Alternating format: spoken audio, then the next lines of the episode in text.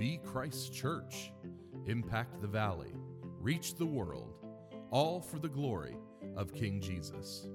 Welcome to the North Roanoke podcast. Today, our lead pastor, Daniel Palmer, will be opening God's Word for us. Our prayer is that you will encounter the living Lord as you hear His Word proclaimed.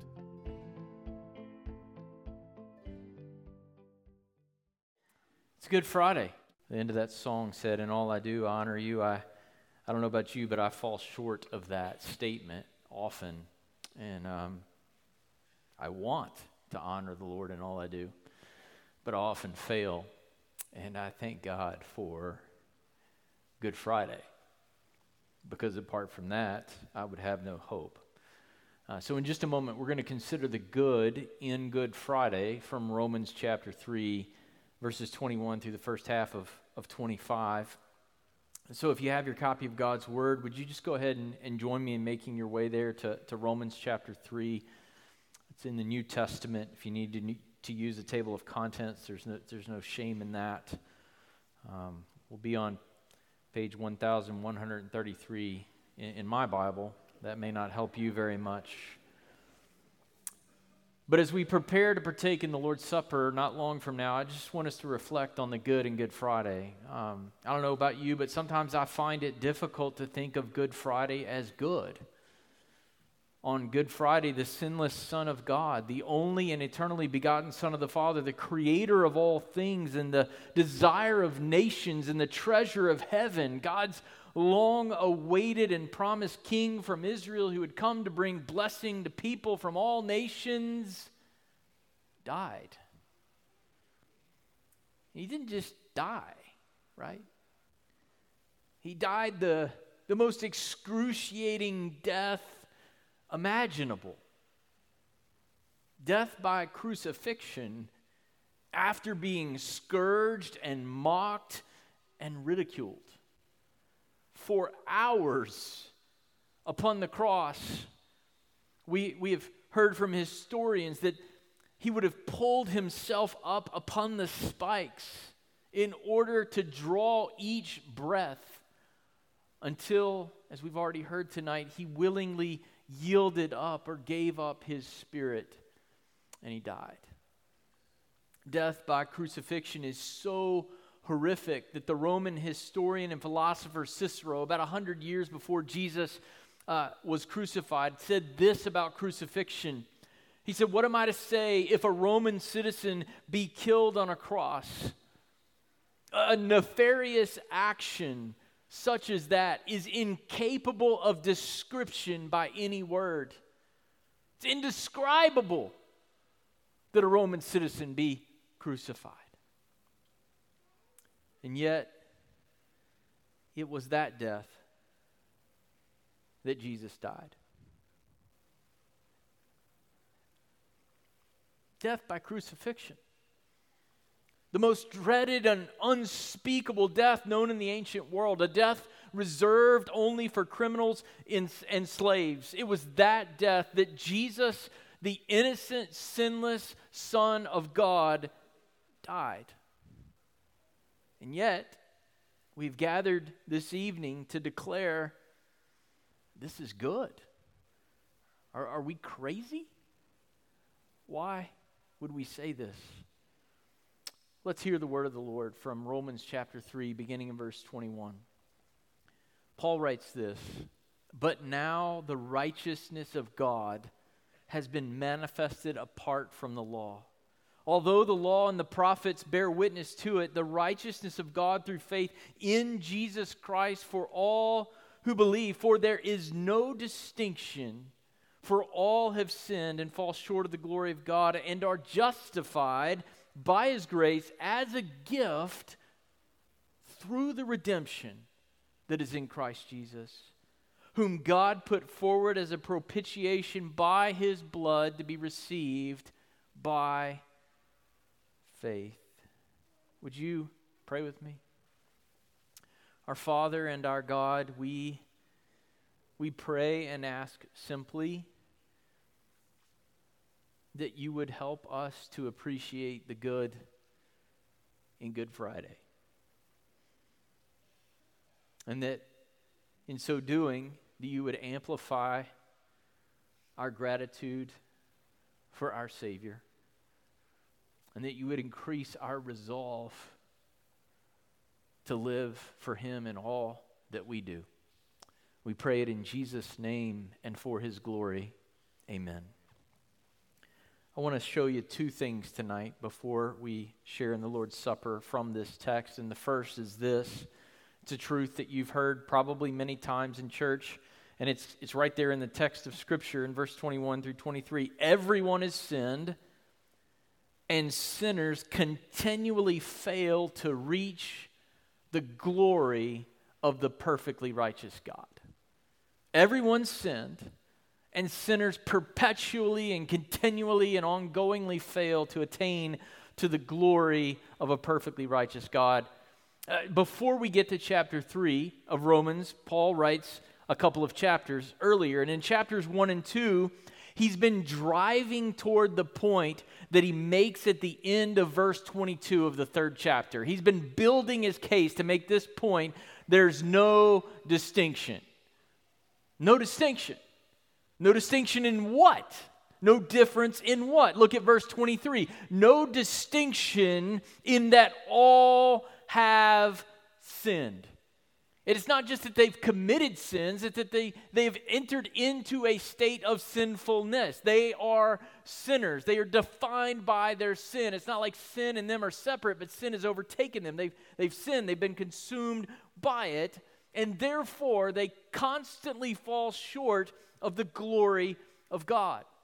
And we know because Paul begins by talking about the revelation of God's righteousness that the glory of God here is connected with his righteousness in some way. And, and, Paul's point is this that sin, everything we say and do and think that displeases God, separates us from the only true, wise, and holy God. The reason we're separated from his glory is because he is holy and we are, we are not. Our, our sin keeps us, therefore, from being able to, to know and enjoy God in the glory of his infinite perfections. That's Paul's point, and it is our great problem. As we learn in verse 21, the Old Testament shows us that God is righteous. The Old Testament shows us that that, there's, that he is holy and there's a standard, that he's perfect and sinless, that he's entirely and always good. And yet, Paul tells us that the Old Testament, the law and the prophets, was never the way to overcome our sinfulness. It only showed us that we were sinful, and it showed us that God is righteous. The Old Testament shows us that the righteousness that we need to know and enjoy God is nothing less than the righteousness that is God's alone. It's not a righteousness that we can produce by what we do. It's not a righteousness that we can purchase because it belongs to God and it's not for sale. And yet, the testimony of Scripture is that for us to attain to the glory of God and know God in His glory, we must have the righteousness of God. It's a great problem for all humanity. How, how can we encounter the glorious God we were made to know and enjoy and love and bless and serve if we don't have His righteousness? And that's what we must have in order to know Him. It, it's like, did any of y'all go to school? Some of y'all went to school. That's good. Um, it, it's like prerequisites, right? Before you take Algebra 2, you got to take Algebra 1 and you got to pass it. And when it comes to knowing God and being accepted in the presence of God, sinners have a big problem because the prerequisite for enjoying God is nothing less than the righteousness of God. Where are we going to get that? This means that Jews and Gentiles alike, all people, are in equal difficulty and danger before the God of glory who is perfectly holy. I want to make sure you understand that tonight. It does not matter if you've gone to church your whole life. When you stand before God in the day of judgment, that's not going to be enough. It doesn't matter if you earn straight A's. It doesn't matter if you were a great athlete. It doesn't matter if you're the best person at your job. It doesn't matter if, compared to your neighbor and your colleague and most of the people that you know, you are a pretty good person. None of those things equals the righteousness of God. None of those things can undo our great problem. We are sinners and sinners are incapable of fixing their sin problem or reaching the God they've sinned against. Verse 23 says, We fall short. And the, the verb tense there means we keep on falling short. There's no end of the falling shortness of those who have sinned. I promise I'm getting to the good in Good Friday. I'm just not there yet. Beloved, sin's effects are far worse than we'd like to imagine far, far worse than we'd like to imagine. We, we treat it so trivially, but in Genesis 4 7, the Lord tells Cain, Sin's desire is for you. Sin, it's like personified, like it wants to overtake you. Sin infects the totality of our being. And for us to appreciate the goodness of Good Friday, we first have to grapple with the awfulness of our, our sin. We can't overlook the totality with which sin infects and corrupts and twists and mars and stains our lives. How total, how, how radically infected we are with sin. In his book, The Cross and Salvation, there's an author by the name of Bruce Demarest. He says this Scripture teaches that Adam's sin affected not only himself, but all of his offspring. Jesus affirms this when he said, Flesh gives birth to flesh. Flesh in this case doesn't mean flesh and bone, but the spiritual reality of all fallen sinners in which we have a fundamental aversion and hostility toward God and his holiness. Before the fall, church, it was possible for Adam and Eve not to sin and therefore not die. But after the fall, after they chose sin and rebelled against God, it became impossible for all of their offspring to not sin and therefore not die. We're born in death. We're headed to death. We're rebels against God. We became spiritually dead by default.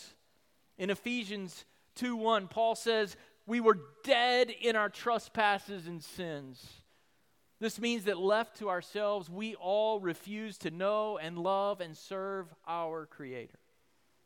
Theologians call this, this default setting of fallen humanity total or radical depravity. Though humans are generally not as bad as they possibly could be, the witness of Scripture is that we are all corrupted by sin in every aspect of our being say, well, that doesn't sound too good. Where's the good in Good Friday? I'm getting there. But first, let's consider sin's impact on the sinner. Intellectually, Scripture teaches us that we are closed to spiritual truth. In Ephesians 4:18, Paul says, "We are darkened in our understanding and alienated from the life of God." In 1 Corinthians 2:14, he says, "The natural person does not accept the things of the Spirit of God. And it's worse than that. He thinks the things of the Spirit of God are foolish or folly. Sin affects our minds. Volitionally, sin affects our desires and our decisions, leading us to consistently refuse God and his purposes.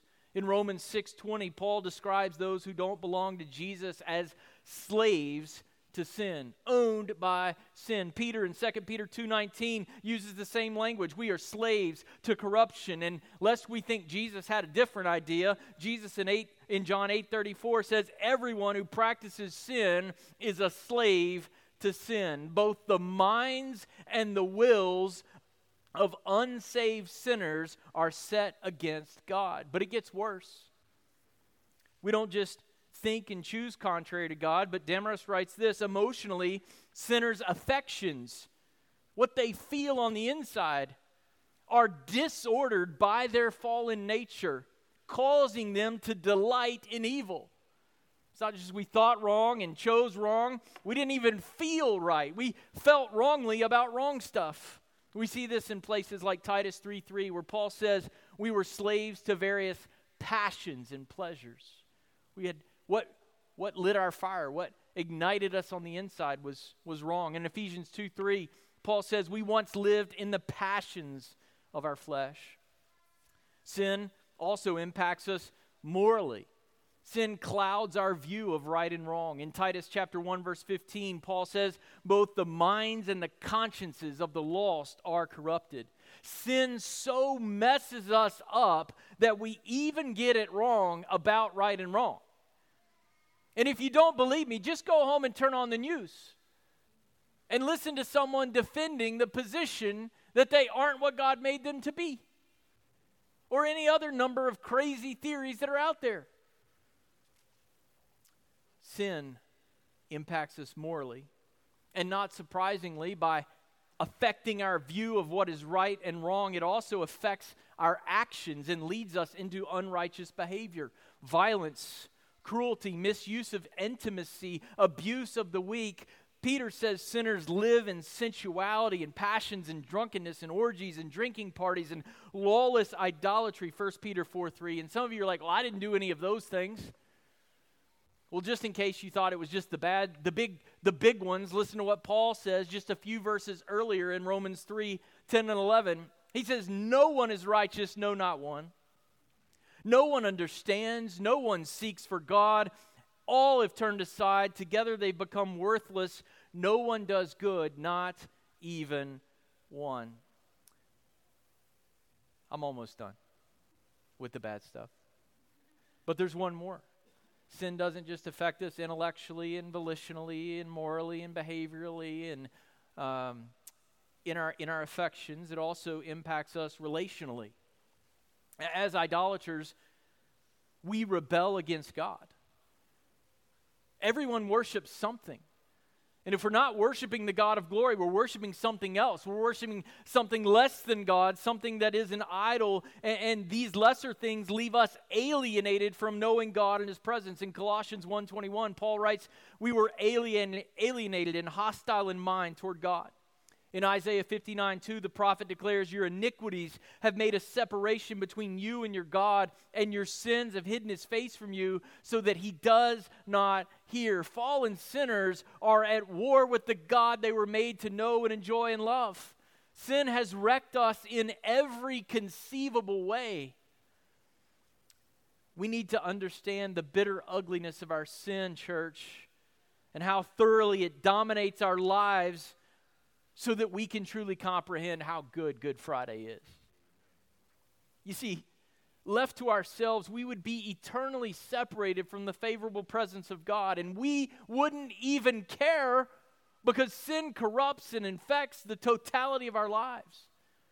Without Jesus, we are intellectually, volitionally, morally, behaviorally, relationally, and irreparably corrupted by sin forever disqualified from knowing God and enjoying Him with no hope of changing our condition. But I do have some good news. I promise. And it's found in verses 24 and 25. And it leads us to our second point. Sinners can be declared right with God by His grace which is a gift made possible through what Jesus accomplished on the cross. You can be right with God because of what Jesus did on Good Friday. In verse 24, the, the text takes a remarkable turn. While all have sinned, it is also true that all, in this case, meaning all who believe in Jesus Christ, referring back to verse 22, all who believe in Christ are justified by God's grace as a gift. Justified is a it's a legal term. It means to be declared just or innocent or right before the one who's been offended. The promise of verse 24 is that everyone who knows the truth about Jesus and agrees with the truth about Jesus and commits their lives to Jesus and his agenda are ongoingly declared right with God by God.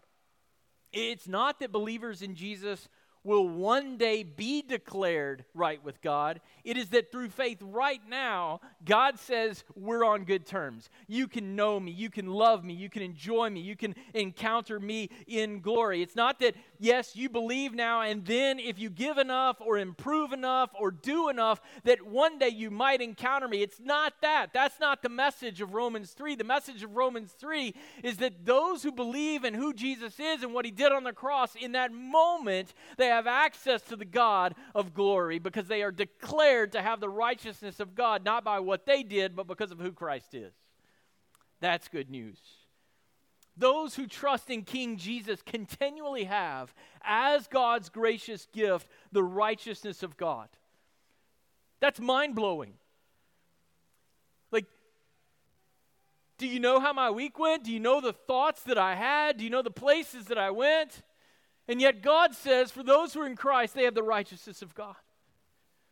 When we belong to Jesus, God no longer sees us as sinners, but as sons and daughters in whom He takes delight, and He welcomes us to draw near to Him with confidence. Hebrews chapter 10. And, and here's what I know there are some here this evening who still don't have this confidence. You still don't have this confidence because you're still looking at yourself to be justified.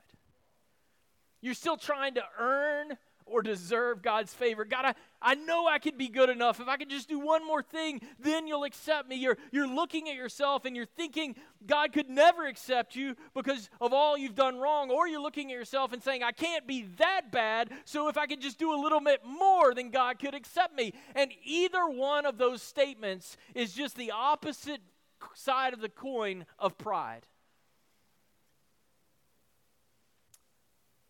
Some of you say, I've been so bad, God can't save me. You don't think God's powerful enough. You really don't appreciate the depth of the sacrifice Christ made for you on the cross, the infinite Son of God, bearing every ounce of the wrath of God in your place, substituting his life for you. You, you don't yet see how amazing Jesus is. And that's a version of pride. I've been too bad for God to save me. And then there's another version of pride that says, I, I'm not bad enough that I need saving. In either case, you're looking at yourself and you're not looking at Jesus. I love what Lloyd Jones says here. The man who has faith is the man who is no longer looking at himself. Instead, he, he looks entirely to the Lord Jesus Christ and his finished work on the cross, and he rests in that alone. Wretched sinners Wretched sinners who look to Jesus and rest their lives on Him are justified. They're, declared right with God by God Himself. But for this to happen, God had to do more than just like wave a magic wand and say, okay, you're forgiven. How is it that we can have this forgiveness? We have to be placed in Christ. Jesus had to do something on our behalf. It requires an unalterable change in our status before God. And we just celebrated in baptism the truth that the Holy Spirit, for those who believe in Christ, He will change our heart. And in changing our heart, He somehow supernaturally does a miracle whereby He unites us with Jesus, and God credits the perfect, holy, sinless, divine righteousness of Jesus to our account so that He can declare that we are righteous and that we have the righteousness of God. It's, it's an amazing miracle. When God looks upon the sinner whose trust is in Jesus, he sees amazingly God's righteousness rather than our wickedness. And this is wonderful news, but Paul still has more to say.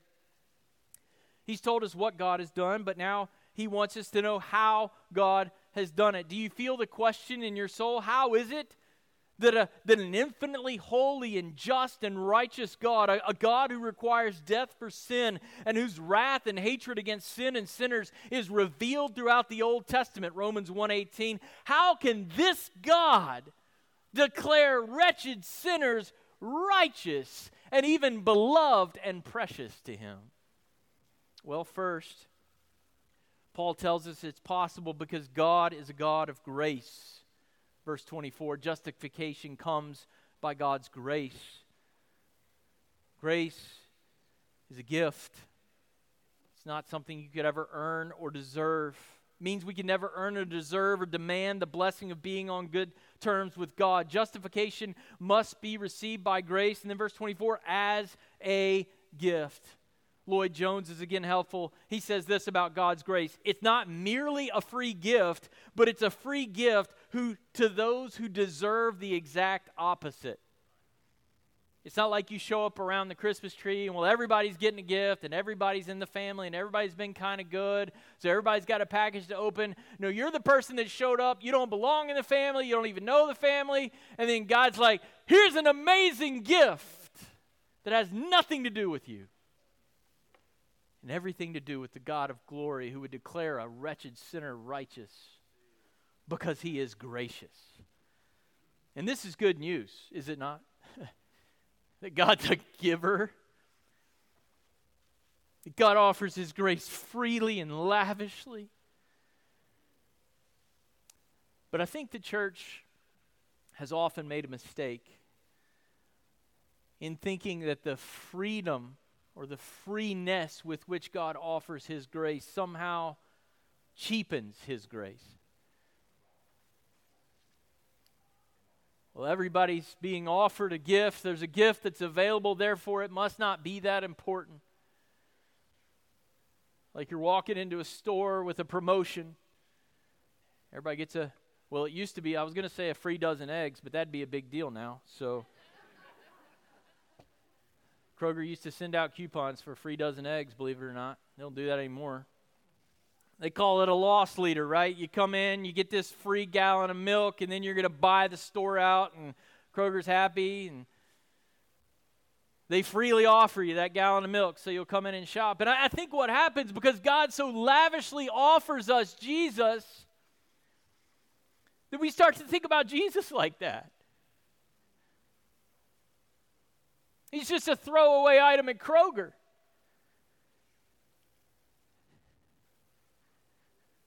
Church, God, may God forgive us for that. His grace is offered freely, but it is most certainly not cheap. God always acts in ways that are consistent with his character, which means that he can't simply ignore sin and its righteous penalty of death and declare that sinners are righteous in his eyes as though the sin never happened. A holy God has to do something about sin. If he doesn't do something about sin, then God ceases to be holy. Lloyd Jones says this because of God's eternal justice and righteousness, something else had to happen before our forgiveness was possible. So it's more than that God is gracious. Somehow His grace, the cost of the gift had to be secured. And at the end of verse 24, we learn that God's gift of justification, that we could stand before a holy God as though we have the righteousness of God, is possible. How? Do you see it in verse 24? Through the redemption that is in Christ Jesus. The word redemption means payment means payment of a ransom to secure another's release. Jesus came to buy you back from the slave market of sin. Sin dominated you, it owned you like a slave. And in Romans 6:23, Paul says the wages of sin is death. Human death is the price for human sin. So God the Son came down and wrapped himself in our humanity to pay the price we owed and release us from death because he swallowed it whole with his life on the third day. God the Son, God, left the glory of heaven to be born and live a perfect life of obedience to the Father in our place and to die in our place so that he could give himself for us, wretched sinners, on the cross. I want to be sure we get this. God demands a payment for sin, and the payment is death. And by sending his son Jesus to take his place, to take our place on the cross, God made the payment that God requires. You owe this, and God came down and said, I'll go ahead and pay it. He made the payment that his righteousness required. Jesus died the death that we deserve so we don't have to. His death is our redemption. He buys us out of death to clear the way to deliver us into his resurrection life. Jesus, in Jesus, sin's price of death is paid. You say that's good news. It is good news, but but Paul's still not done. And therefore, I'm not. Sorry. But look at verse 25. We are almost finished. Look at verse 25. It's not just that Jesus redeemed us from death by paying the price of death. In verse 25, we see that there's more. In verse 25, we learn how a holy God who has a settled opposition towards sin and sinners can graciously declare that we are righteous. We, we can't get the good in Good Friday unless we reckon with verse 25. Unless we reckon with the reality that God has a holy, settled anger and wrath and opposition towards sin and sinners. You say, well, where's that in the Bible? How about John 3:36? Jesus says this Whoever does not obey the Son shall not see life, but the wrath of God remains upon him. And in verse 25, we find an incredible word. It's the word propitiation. The word propitiation combines two ideas the satisfaction of God's holy anger towards sin and sinners, and the extension of God's mercy toward them instead sin leads to everlasting death because an infinite God has infinite wrath against every action and thought and attitude and deed and word and disposition and inclination that do- does not align with his character. And yet, praise God, Jesus is our propitiation. What does that mean? It means he satisfies the wrath of God. Means he absorbs all of God's righteous anger against sinners who trust in him. Why would he do that? Why would Jesus, God in the flesh, come and swallow up all the wrath that God has against sin and, and allow that God would make him sin so that God could pour out his holy anger against sin on his son and he would drink every ounce of it dry? So that when we trust in God, when we trust in Christ, there's no more wrath to be expended upon us. We can have life in God and life in Christ. Jesus absorbs all of that righteous anger so that instead God can be merciful for us. What is mer- merciful toward us? What is mercy? Mercy is not getting what we deserve. Do you get it? On the cross, Jesus took upon himself far something far worse than beatings, something far worse than the spikes and the thorns and the taunts and the labored breathing. What Jesus took on the cross was the wrath of God against our every wrong. In other words, God punished his son so he wouldn't have to punish us. Spurgeon put it this way We can stand before God as if we are Christ because Christ stood before God as if he were us. And because Jesus is the infinite God in the flesh. He was able to absorb in that moment all the wrath we deserve to face forever and to put an end to it once and for all. Believers, that is the good in Good Friday. Beloved, Good Friday is good because our sin is as bad as the cross implies. Good Friday is good because on the cross, Jesus paid the price of death for our sin. Good Friday is good because Jesus drank down every ounce of God's wrath towards sinners who will run to him for salvation. I'm here to tell you tonight there's one place in all the world where God's wrath has already been extinguished. It's been burned out, never to burn again, and it is in his Son on the cross. And this is why Jesus declared from the cross, It is finished. Chuck Swindoll said this. On the cross, Jesus tilted his head back. He pulled up one last time to draw one last breath, and he cried out, To Tetelestai. It was a Greek expression that almost everyone present would have understood. It, it was an accounting term. Archaeologists have, have found tax receipts with the word telestai written across them, meaning paid in full. With his last breath on the cross, Jesus declared the debt of sin is canceled and the wrath of God is completely satisfied.